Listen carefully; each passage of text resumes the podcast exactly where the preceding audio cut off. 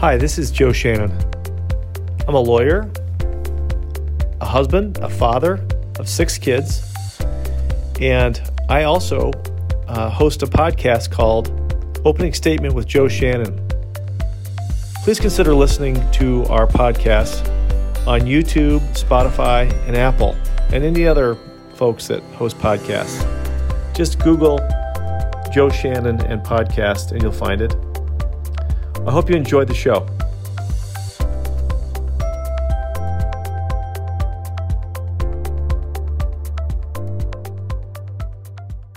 Today we're speaking with Anthony Johnson, a lawyer and marketing guru out of Little Rock, Arkansas. How are you doing today, Anthony? Doing well, doing well. A little gloomy and rainy out, but uh, can't complain. That's, oh, so um, Little Rock gets a little rain, does it? Yeah, you know it's funny. Uh, I've my I've lived here for man 20 years now, and I've always said like we have like one great day of weather in Little Rock a year, and the rest of it, you know, it's terrible. It's either hot or humid. but then when you're when you're forced to stay at home, I was like, we have a lot of beautiful weather. You know, like it's been really nice over the spring. I guess I'm just working nonstop, so I don't notice it. Um, That's great. Pretty incredible.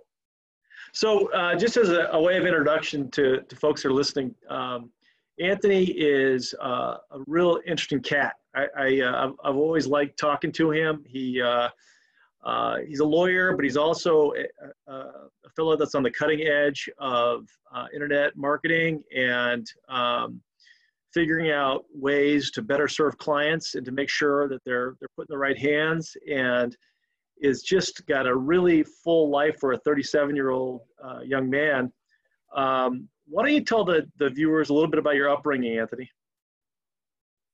About my upbringing, yeah, I was a I was a military brat, so I was I was born in Korea, uh, had a little stint in Texas, Japan, um, spent a summer abroad in Europe, uh, but so kind of all over the world, and you know, just came from a normal kind of blue collar family. My dad was enlisted army. My mom was an immigrant. She kind of didn't speak very good English, and so she worked at like cafeterias or daycares and stuff like that.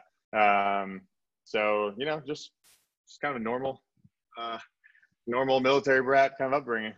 So, you, did, where'd you go to grade school and high school? What state?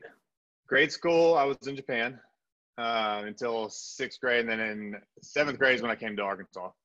So it was right when uh, it was right when Forrest Gump was coming out. I remember when my dad was he was getting his uh, location for where he was getting stationed next after being six years in Japan, and and I was like, oh come on, California, Florida, you know, something like that. And I heard Arkansas. I was like, oh, like Forrest Gump. like, that's where I'm going. Anyways, it was it was disheartening, but you know, it's a great state. It's good. It's nice. A lot of nature. Um, it's good for me because I have I'm very distractible when it comes to entertainment and fun. I get FOMO pretty bad, and so it's not much to miss out on. So it's good to concentrate and get some uh, rest time.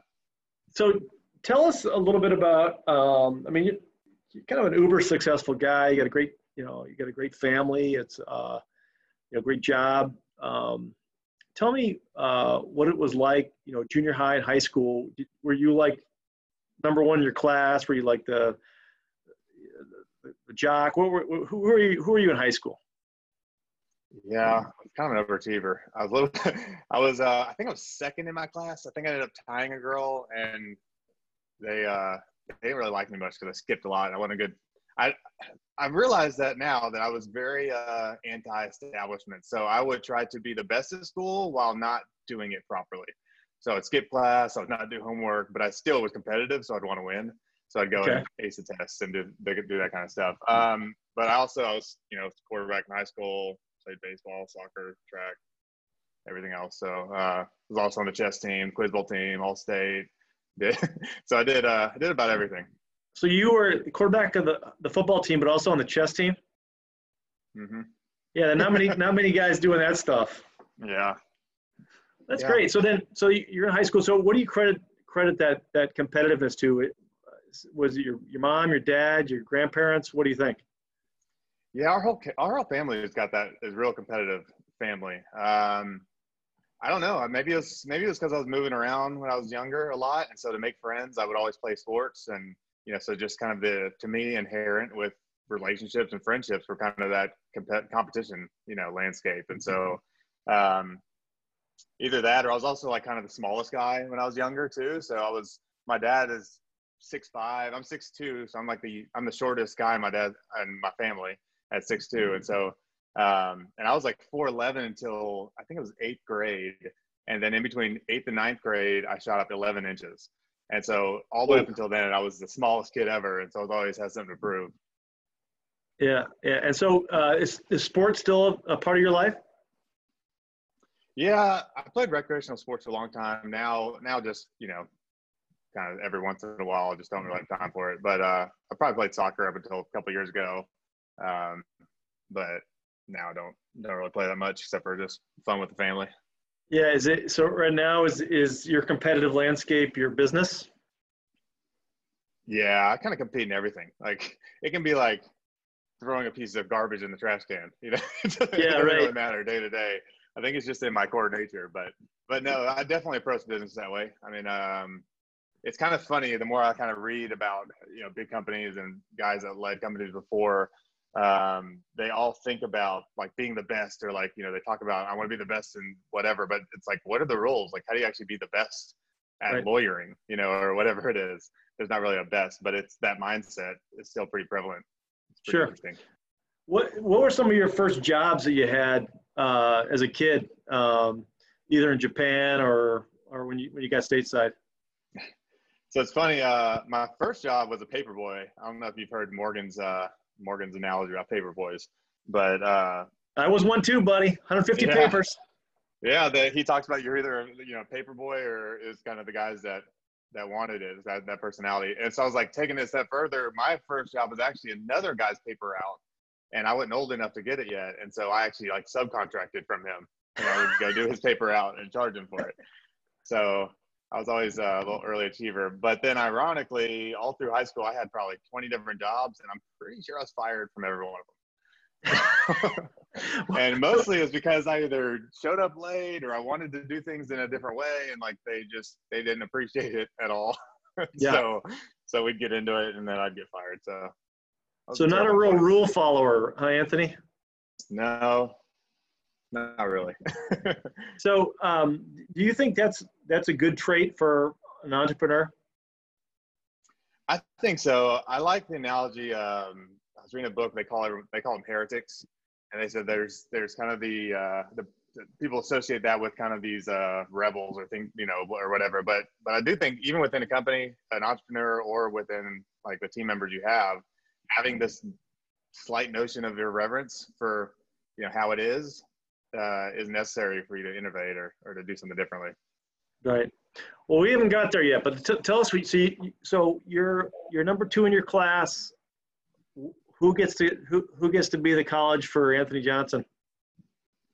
So, you know, we, like I said, I was the first guy in my family to go to college. Um, my dad was enlisted. Mom didn't make much money. So it wasn't like I had any money. So it was one of those things where my parents were like, you know, uh, we saved like five grand for college and you either get a scholarship or you're on your own. And so when I got out, I, like, I was in that Duke program and I got, I think I got like 60% to Duke. And then I got a full ride to University of Arkansas, which is a, you know, D1 school here.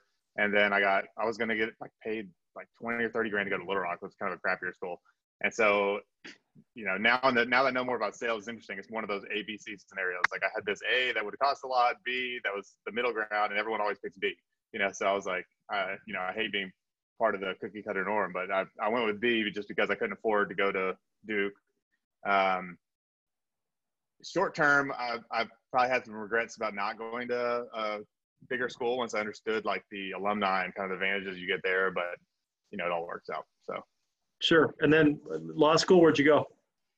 uh, so law school was funny. I was a computer engineer undergrad, and my last class, like I told you before, you know, I was a little uh, anti-establishment. So I picked computer engineering because they said I only had to go to tests and I could pass. And so I was like, oh, sweet. So I got to school two times a semester, and that's all I got to do. And they're like, yeah.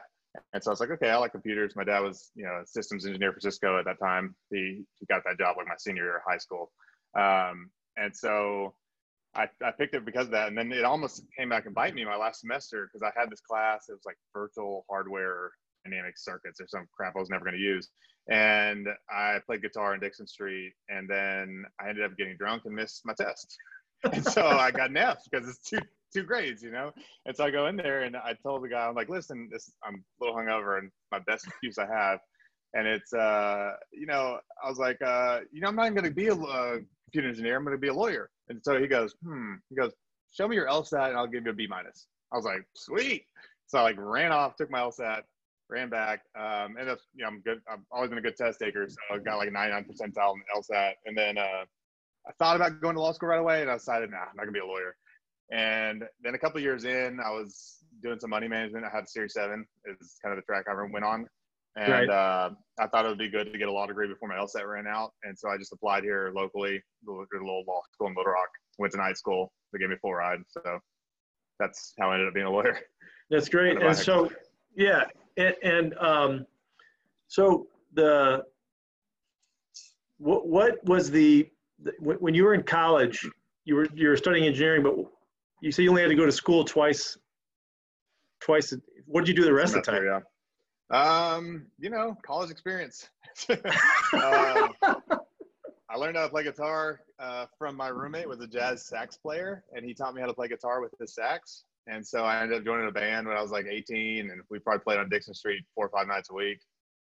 So, and then I had my roommate. So my deal was I had a full ride scholarship. I started playing guitar, so I started making enough money that I had my own apartment as well as the dorm.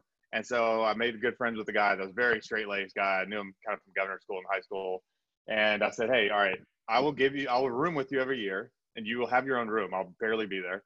And the only deal is I get I get to take your schedule that I that I take. You know, I take the same schedule, and you tell me about the test and let me study with you. And so I would literally just not do anything. And he would he had his own room. I had my place off campus, and uh, he would call me the night before the test and be like, "Hey, we got a test tomorrow," and you know, whatever database programming or object based object oriented programming or something like that. And so I would come off Dickson Street and go study with him all night. So um, did did, did you my so way you, through, yeah. through college? And did you have the same experience in law school? Did you actually go to the, the classes in law school, or did you just go to the tests? Yeah, so law school makes you go. You know, it's, they they really are big on attendance in law school, which I hated. And so I would sit in the back and I would max out my absences because I had a I was trying to do a tech startup at the time and all this other stuff. You know. Hold on a second. what were you um, trying to do at the time? I was trying to do so at that time. I was in law school, going night. I was doing money management in the daytime, and then I met a guy that was also in law school and a computer engineer, like a computer uh, science guy. And so we started building like web applications for companies. We ran like the governor's uh, systems administration for his campaign. Like we did just anything in the technology field as like a side company. And then together we decided we were going to try to raise money and build like a startup company. So we basically were trying to build a like an eBay for services at the time, and so we were working on that. Did that did that experience help you doing what you're doing right now? Yeah, that was probably one of a hundred failed experiences that probably helped me. what I'm doing right now, you know, that was it was interesting because yeah, it did help because we got into the money world, we got into talking to some of the uh, like how venture capital and how finance guys look at companies, you know, mm-hmm. um, and realizing how hard it is to convince somebody to give you millions of dollars. I mean, that's it's a lot harder than it sounds when you hear about especially it. Especially when you're in Little Rock, Arkansas, right? Yeah, tech capital of the world. well, is it your hope to to make it a little bit of a tech capital? um, I think it's interesting. So I think the whole world is becoming less and less dependent on geographical yes. borders for anything. And so I think these these hubs and that used to be dependent on city centers like Austin and LA, I think they're they're kind of getting uh, dispersed a little bit because of communities now happen online. You know, they're they're happen virtually. I mean, we can Zoom. Everyone, you know, the the idea of a tribe and a, a movement and community, I just think is going to be less dependent on location. So I have a feeling that there's going to be a lot of more rural or grassroots type uh, companies and teams that do things. You know, um, you, you, mentioned Morgan and the pa- the paper route um, and entrepreneurs, and another. Uh, you know, I, I interview a lot of entrepreneurs, and one of the things you just hit on was the, you know the, the hundreds of failures that went with making a success. And you know, you think about Edison, and you know, what he did, and you know, he basically thousands of failures, and every failure he said got me closer to the actual solution. So, tell me about some of your successes. What what what actually worked after a number of failures? Yeah, so successes. I would say the first money making company was probably that that uh, IT company we had in law school. Well, no, first back it up. The first money making company I always forget about this was in college. I ran. I started seeing these girls wearing these designer jeans. You know, I didn't know what they were. You know, it's right when like Citizens and True Religions and all those were getting real, real hot, and so they're uh, asking girls, of course, just because you ask them anything in college yeah. just to get them to talk to you. And so we were, uh, they're like, yeah, they're paying 150 $200 per pair of jeans. I was like, that's insane, you know? And so I ended up calling this boutique and she told me who her supplier was. And I started getting up the chain. I found this guy in New York that said he bought last year's inventory because they, it was like, uh, not on brand to continue to sell last season's in like the department stores. So he would buy the leftover inventory and he'd resell it for cheaper to like small boutiques. And so I started buying bulk jeans actually with my, my wife now. Uh, we were dating back then. Um, and she started doing Little Rock real successfully. And then we started selling jeans out of Tupperware where we would have these like trunk shows. And I would sell, I would buy them for like 50 bucks a pair, sell them for 100, 150 bucks a pair. Um, and my job was basically taking trunks to sorority houses and watching girls try jeans and then so that made money. We ended up selling. Yeah, we probably sold five, six hundred thousand dollars in jeans the last year we did it. Um, and had probably twenty or thirty volunteers helping us do it. So got their payroll real low. Um, and then what happened was finally the the big brands decided to not um, to not do that anymore. That they were just going to trash the old jeans. And so it was one of those. That was that was probably a critical uh, career path fork for me because it was one of those things where we make a lot of money finally, like you know, this last couple of years, and then we our supply chain got cut off, and the only option was like buy fake stuff from China or something like that, and we just were like, we just had we just decided to shut the whole thing down. I mean, it's just not worth, you know, losing your integrity or whatever by doing something like that. So so that business went from successful to zero. So it was, it was an interesting roller coaster um, that we kind of fell into and then the real first real company, like I said, like I was going to say at first, was the law school. Um, we started that tech company where we did websites and we did custom application development back when that was needed a lot more. Um, and then we did some like IT and systems administration. So we that was a profitable company. We had about eight eight employees at that time. Did you end up selling that company? So me and the other guy, the other guy actually had already started it. I kind of jumped on board, helped him get out of another partner. And it was one of those moments where I was either we were going to be 50-50 partners or I was about to get out of law school.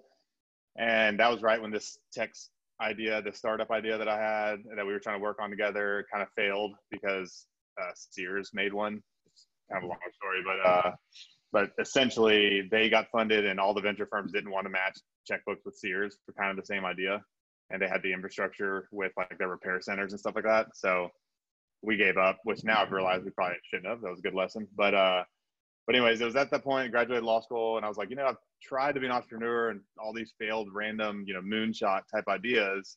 And I was like, you know, plus drinking the Kool-Aid a little bit going to law school, you know, you start yeah. appreciating like what it's for and what we do. And and so that was kind of that moment where I was like, you know, I'm gonna shut everything down, focus. Um, I've heard I've heard this analogy, I think, at the time that was talking about uh, hunters and, and opportunity. And they're talking about, you know, that your job isn't necessarily for the deer to walk by, like this kind of chance. You know, it's, it's more, you got to sharpen your blade and, and, you know, practice how good of a shot you are. And that way, when the opportunity does pass you, you can take advantage of it. And so that kind of resonated with me at the time. It's like, I haven't spent enough time sharpening my blade, you know, honing my skills, learning my craft to be able to see opportunity so I was like, I'm gonna just pick this. The legal industry seems ripe for disruption, um, and so I'm gonna just sharpen my blade and wait for a deer to come across. So when you when you got out of law school, did you go work for somebody, or or is that when you started your own firm? No, so I got out. I think I was like I was top five in my class. I don't remember law school. Um, but when I got out, it was 2010, so it was right after the housing crash. So literally, every, I mean, I clerked at every top firm in the state. Um, I think one person had a job offer, and it's because he was going to get an LLM because there's was like a hiring freeze all across the country. Wow. And so every defense firm was shut down. And so it's, I mean, I'm kind of glad because of course I probably would have been yeah. happy with going to work for a defense firm and making 50, 60, 70 grand, whatever it is in Arkansas. Um, but I was kind of, I had already built the website for every personal injury lawyer in the state. And so I was like, well, I guess I don't know what I'm going to do. So I just kind of hung my shingle. Google Places just came out, stayed up all night, built a website. And like three days later, if you search, I wanted to be a business lawyer. I thought that'd be interesting with my background in business. Um, like business litigation maybe, or I yeah. wanted startup stuff. There wasn't enough in the economy here. So, so if you Googled like business lawyer Arkansas after that, it was like my firm that I threw up two days ago and then every big firm in the state under me. And so I started getting a lot of calls and that was kind of my entryway into, into legal. And so how, how is that firm when it was just Anthony Johnson, first year lawyer to today, how's it transformed? Yeah, uh, a lot. um, yeah, I was in a, I was in like an eight by eight little executive suite, you know, with my own printer and a cell phone. So like my, my overhead was like $300 a month, you know, uh, more time than money for sure. And so it is interesting because, you know, you learn a lot doing that though. Cause I've, you know, people talk about, uh, the value of getting into the, the dirt, you know, when it comes to the company, like, you know, I've, I've had to set up my own phone systems and my own fax and I've had to lick my own stamps and I've had to, you know type every letter and go to like walk to the courthouse. So all the all the little parts of doing the, the business of law i've had to personally do. I mean answer every sales call you know i, I probably did that for six years you know mm-hmm. um, just because i was it was too important not to miss one. So um, definitely a good learning lesson. And then you know now we've got ton of people and overhead and people doing everything so it's very different so you have 100 people working with you well we've got we've got a call center has about 70 75 people um, out of Georgia that I've got a couple partners with. And then in the law firm and the marketing company, we have about 40 some now. So yeah, a little, little over 100. And those folks are in Arkansas mainly? Arkansas and Atlanta. Well, that's great. And so, um, what is your um, what are what are some habits that you have? I mean, I listen. You're what are you, ten or eleven years out of law school? Um, yes, ten years. Okay. Yeah. So there's there's guys that are getting out of law school this year that think about this. This coronavirus hit. That I don't even know if they're going to have graduations for these people. I don't even know if they're going to be able to take the bar. And they're listening to this maybe, and they're they're looking at you and saying, "I want to be Anthony Johnson," um, but they're scared. I mean, I, there's no, and it, I, I, don't, I can't anticipate there's going to be a ton of job offers right, uh, right there for, for folks. So they're kind of situated like you were 10 years ago when there was one job offer for your class. What are some of the habits that you have cultivated over the years to make you, uh, you know, a, a guy that can build a firm like that? Or firms? Yeah, it's it's interesting. I I always I get asked questions a lot about what would I do or what do I recommend. Um, I definitely had a unique background when it came to engineering, knowing how to build websites, marketing, because that was uh, that was the critical piece that kind of differentiated, you know, the unique selling proposition of our business compared to other law firms. Right. Um, and that was my angle of entry. And so, what I typically tell people is that what I think I've always had intuitively, and some people lack, and I think a lot of people in my time, like I said, it was a housing crisis, so every, nobody had jobs. A lot of people decided to do what I was doing and open their own shop but they couldn't find clients.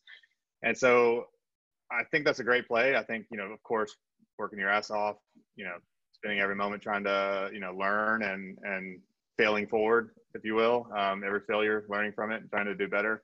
Uh, I definitely made a lot of those, um, kind of staying creative on, on cash flowing and, and, and that learning process uh, effectively. But, but what I tell everyone that kind of applies, and I think what I've inherently done fairly well is that one, you have to pick something you care about because you're never going to work hard if you're not passionate, if you don't care about it. And so whatever the angle is, has to be something you really see the future, you know, your future self doing. And then the second thing, and I think the thing that people miss the most is having just a radical sense of self-awareness.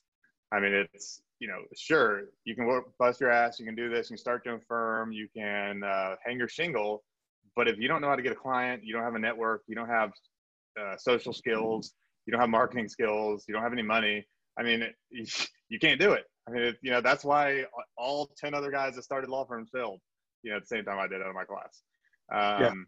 So, so it's, it's hard to say specifically, uh, that you can do the same thing, but I think it is just it's hard work, passion, and then self awareness. I mean, yeah. So you've obviously got resilience because you failed, you know, hundreds of times. You said so. Where do you get that resilience from? Is that do, do you do you have are you tied in to like for example your ancestors where, where you're from where you came from that type of thing i mean for example I, i'm one of 10 kids okay i grew up uh, my, my dad is a social worker made 18 grand a year we ran out of money halfway through the month and there was no 5000 bucks when i was going to college i mean my, my parents basically they didn't even ask where we we're going to college because i mean i guess it was up to us and we figured it out but it seemed like all my all my you know um, my siblings were like, right when they could get jobs, they got jobs, and they just basically, you know, it was work or or you're not going anywhere. Uh, how about what's your story that way? I mean, it doesn't sound like you guys were uncomfortable. I mean, you were you were you know uh, uh, you know a military brat. You had a, a mom that, that, cared deeply about you. What what what drove you to to be able to say, listen, I I don't want to be just comfortable or good or great. I want to go to the next level. Yeah, it's funny because you know when you say that, I think it was pretty similar. Like you know we like I said, my dad was enlisted, so I mean I don't I don't even know what they make back then, twenty thousand or something like that. You know. And so, yeah. and then my mom was kind of just part time. So I mean, we definitely weren't well off. I'm pretty sure my sister was in a trailer when I first started, but I just never really looked at it that way. You know, like maybe the last year of high school is when he retired from the military and then he got a job with Cisco and like started making decent money, uh, whatever that is. Um, but I never really saw that. So all growing up, I was like, I was kind of like you, like you said, uh, like I didn't know that five grand was even there. I imagine he saved it all in the last year. Never told me about it, but um, I had the assumption that if I was going to do anything, I was on my own. And so um, I never looked at it that way. I never felt like we didn't have something. I never, you know, was left, you know, hungry, uh, I guess per se. And my parents always took care of us in that regard. But but yeah, like I mean, I remember my school allowance like for new clothes was like fifty bucks, and I got that for the whole year. And I always remember that moment. My mom would take me to some like like oh, her Asian friend's store with all this like really cheap stuff and or fake stuff, and I'd hate it. And I'd be like, I'm going to Dillard's. I'm buying one Tommy Hilfiger shirt, and I just wear it till the literally the sleeves fell off. You know, because so and then you know so and then if I wanted to do anything like laser tag, sleepover, like I'd go grab a mower and some gas, and I'd go knock on doors until I made enough to go. So I never felt like I couldn't do anything. And maybe that was just part of the personality and part of growing up without anyone ever giving you anything. But it's it was kind of it was just expected that if I wanted to do anything, I didn't expect my parents to pay for it, and I just had to make it happen. But well, I also that, never felt like I couldn't do anything. So yeah, you know, one of the things that that uh, that I worry about is, um, you know, uh, we've we've we both have done done uh, pretty well and and worked hard and built our firms and our kids haven't had the same type of struggle you know um, yeah and and that's you know i don't get asked about that very often but I, you know that's one thing i worry about you know in america somewhat and and we we all see folks that apply to our firms and and uh, our businesses and um, i'm hoping that that there's that's still hung, that's still the same hunger that's in that mm-hmm. in that next generation. What are you seeing out there? I yeah, you know, I've got three daughters. Um, they're 12, 7, and 6. And so I feel the same uh, way because I tell them about, you know, things, you know, we all, we all know like struggle is kind of what, uh, what accelerates your character and like what kind of person you're going to be is where you kind of find yourself in strength and all that. And they just don't have any. And so, so it's one of those things. It's like I've kind of gotten over the fact like I'm not going to architect struggle for them like right. intentionally. It's just so what are you going to do? What are you going to do? So I think the other thing that that I've seen that I that I think I appreciate doing in my past is like we live in the United States, which I think is just this huge bubble of kind of entitlement and and wealth, and you know we're a first world country for sure. Um, I remember some guy telling me he just got back from Africa, and he's like, "Do you realize we water our grass with drinking water?" like thinking about that comment like i'd never even yeah. thought about it like that is drinkable water and there are so many countries that can't right. even find water to drink that's clean and so i like the idea of i think living abroad and being kind of from immigrant mother and having to go back to korea and see that like you see other world you know third world countries and other other areas of the world are are not as lucky as we are so i try to like take them on trips and stuff like that to let them see other cultures and see how we do have it really good, have some kind of appreciation of, of the life they're in compared to how it could be. Um, and I'm hoping that adds some perspective. Yeah, yeah. And um, so tell me um, how you've tackled this this COVID uh, 19 thing. It's so um, we're, we're on, I think, day 40 or something like that of uh, lockdown in Illinois. And I don't know what's like in, down in Arkansas, whether you guys are in lockdown or not, but how was you, uh, you know, for your businesses, uh, how have you guys coped with it? So logistically, it was pretty easy. Um, we spent the last year. The reason why I got pulled on to this call center and why I liked it was we were about to redo all the technology, and so we redid the entire call center to be a completely like cloud-based VoIP system. So like even the call center, we were able to tell them to take a laptop, plug into the computer, and you know all the calls work the same way. And so, and then the law firm the same thing. We were all completely cloud-based. So so logistically, it was really just a go grab internet and stay home. You know, no big deal. Um, we've learned to kind of operate that same way to where we have accountability. We have you know our teams that work together and all that. So it really wasn't a change. It's really just kind of the world that's changed. And like you said, we're day 40 now. The conversation we've been having lately is um, we've we've we've had this adjustment. The world has changed, but the people that are sitting around waiting for their old job to come back, I was like, you're you're gonna be waiting for a long time, and that that world's not. This isn't a temporary thing. This is just the world we live in now. Like we don't know how long it's gonna be, and so we've been telling our people, like, if your job was completely rooted in activities that we are no longer doing, you better find something to do. You know, right. it's it's not this uh, this we don't have this hall pass anymore of this temporary like thing. You know, that's we got to learn to live in the world and how it is now. So what? So that's so, kind of been a shift lately. Yeah, right. So you know, a lot of us, you know, uh, that have law firms that that we rely on jury trials, for example. I don't know when, uh, for example, in the Daley Center in Cook County, they're going to require 12 people to go into a small room and deliberate. Yeah, I don't know when that's going to happen. illegal right now. it's totally illegal now, but yeah. I'm saying when is it? And, and so I don't know what's going to happen. I mean, what is your? I mean, you seem to have a be a guy that can kind of, you know, see things that are happening fairly well. What do you? What's your? What's your viewpoint on that? What's what do you think is going to happen with these these institutions like jury trials and I mean, think about it. For criminal cases, think about the block, backlog there. there. That's a constitutional right. In fact, yesterday or the day before, U.S. Supreme Court said you got to have 12 unanimous, even in Oregon and Louisiana, for goodness sake, mm-hmm. uh, to convict you. So they're not going to be able to put anybody away, and there's 12 people in there. So what what are you thinking? I'm I'm looking forward to the uh, first Zoom jury trial. You know, the, interesting. I never thought about that. Um, because like what I appreciate. So we have a enough court, you know, interactions to where we still stand up to date. But what I like is that without this forced behavioral change, our courts are so behind. But but it's been amazing to me that you know even like depositions by jury and then you know uh, yeah uh, like judge meetings with judges and stuff like that. They're having now more over video.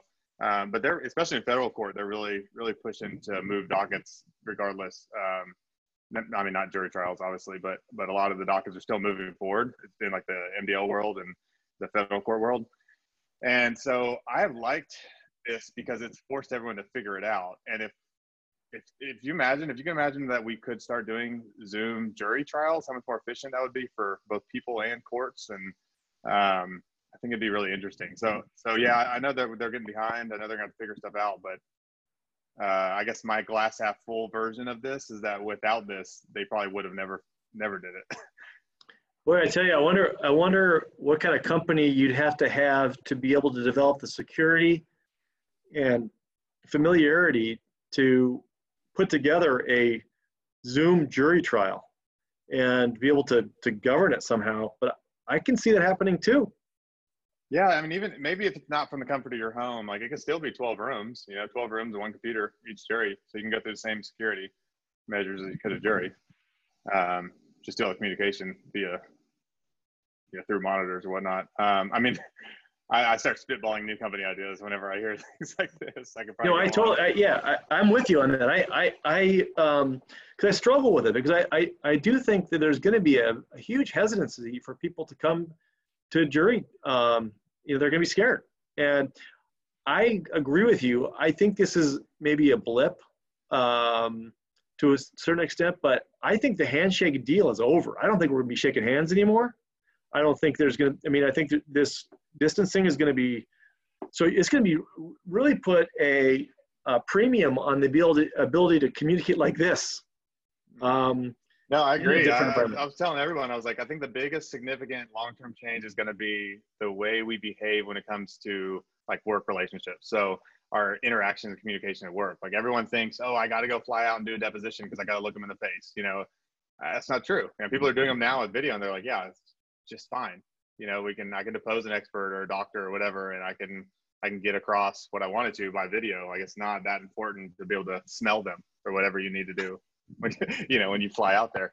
And so like that appreciation and that human behavior when it comes to like how much we move around and whether or not it's necessary like it's been proven that it's not now like everyone in the world has to be equipped to work from home and do a zoom meeting or do something like this or else you're not a business so that's now a precursor to operating in the world right so um, i wanted to just touch a few few things on on some inspirational things for you so um, who are some some folks in your life that have really made a difference in your life, uh, inspiration wise?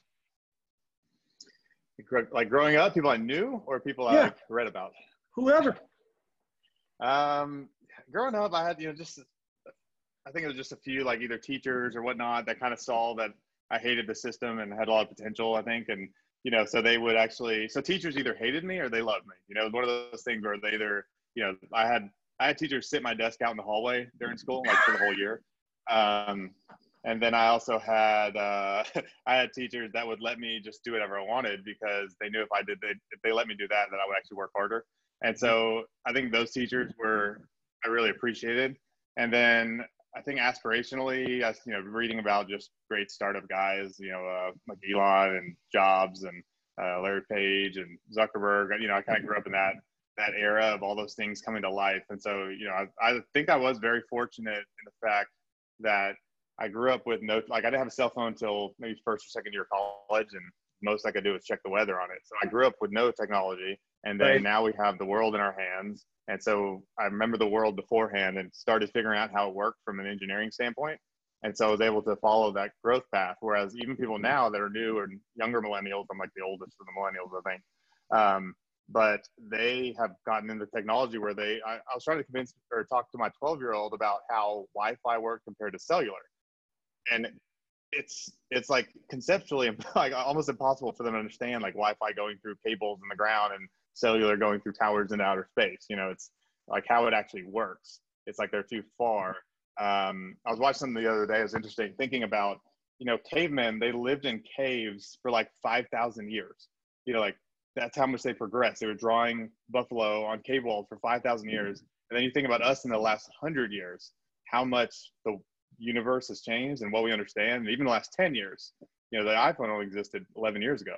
So, um, so yeah, just the acceleration of technology right now is at an incredible rate.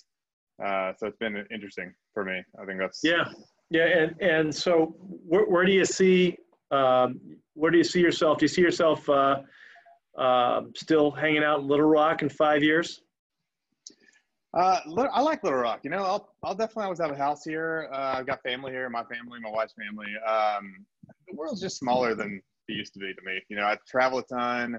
Little Rock Airport's not great, but uh, where where I live doesn't really matter as much. I probably travel half the year, anyways. What's what's the most fun type of stuff you're doing marketing wise nowadays, Anthony? So what I've been doing lately, it's been, kind of interesting. So we finally got to the point where I'll call it like an R&D budget. So mm-hmm. we had our core model, we had this necessity of getting clients and all that, but now we've gotten to where we spend so much that there, we have probably resources like a team and a budget where we can just do whatever we want. And so we've been learning a ton about, um, and through the group too. I mean, turn a ton about brand marketing, uh, top of funnel marketing, virality. I think some of those concepts are new concepts. We now have enough data in the world where we can actually see virality happening and kind of see like what is causing it and some of the algorithms that make it happen on the different platforms. And so we've been really digging into trying to figure out how to test and track those type of metrics. It's a nice. little harder to to follow and grasp than you know how many dollars for how many clicks. And and are you hiring people that are smarter than you? uh, I try my best to find people smarter than me. That's great. Well, listen. uh, yeah, for sure. No, we're especially on the data side, data engineering, analytics, that kind of stuff. You know, we're um, and we're starting to hire people from not just Little Rock.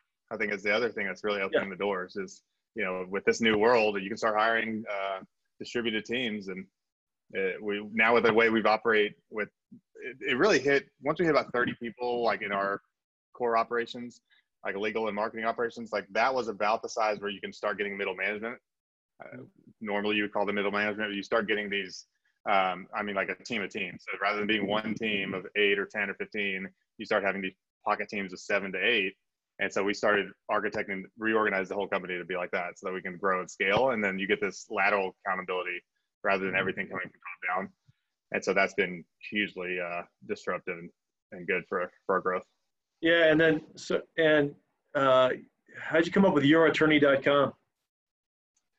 So I had a lot of partners when I first started, you know, in true uh, entrepreneurial fail, fail fast fashion. Um, and so of course we had the last name thing, you know, all the last names kept changing, all the domains kept changing. I hated it. And so finally, when I could afford it, I had looked and I, I looked for, uh, of course I looked like attorney.com, lawyer.com. Those were like millions of dollars are taken. Um, and so this was like the best generic one that I thought was a consumer facing, you know, generalization and would work for every firm. And so we also have attorneygroup.com is our marketing company and then yep. yourattorney.com is our law firm. And so it's just it was one that we can always keep and be brandable. You throw on a billboard, you know, and they see yourattorney.com, they'll remember that. They don't remember Leibowitz and Barkowski or whatever, you know. No, I so get it. Went with that. I get it. Well, good. Well, listen, hey, I really appreciate you taking time to sit down with me and go through this stuff. Fascinating stuff. only 10 years into your law career, and uh, just it looks like you're having fun. You're thinking about today period. And yeah. uh, that's that's that's great. And you know you're making a difference in a lot of people's lives you know all the people that work with you uh, it's, uh, it's it sounds like a lot of fun. Yeah it is. The more people you get the more you have to grow from a people perspective and you start realizing it is a it's a human game. Uh, and that's the that's the real equation you got to figure out. So starting to appreciate the people we work with and the culture and yeah gotta appreciate the ride and the journey. I think that's the the the hardest lesson was to learn growing up is not the rat race. It's the uh, it's the ride. Well, great. Well, this has been a fascinating conversation. It's the first time that I've heard from somebody yet that we're going to maybe have Zoom juries. So keep keep watching the news, guys. It could it could happen, and then uh, the guy that's probably going to be running that company is going to be Anthony Johnson. So yeah, me and Joseph are starting uh, your your new ZoomJury.com. So all right, buddy. Listen, I'll talk to you soon. Do. Thank you for listening to the opening statement with Joe Shannon. You can find us on the internet at shannonlawgroup.com or telephone our office at 312 578 9501. Have a terrific day.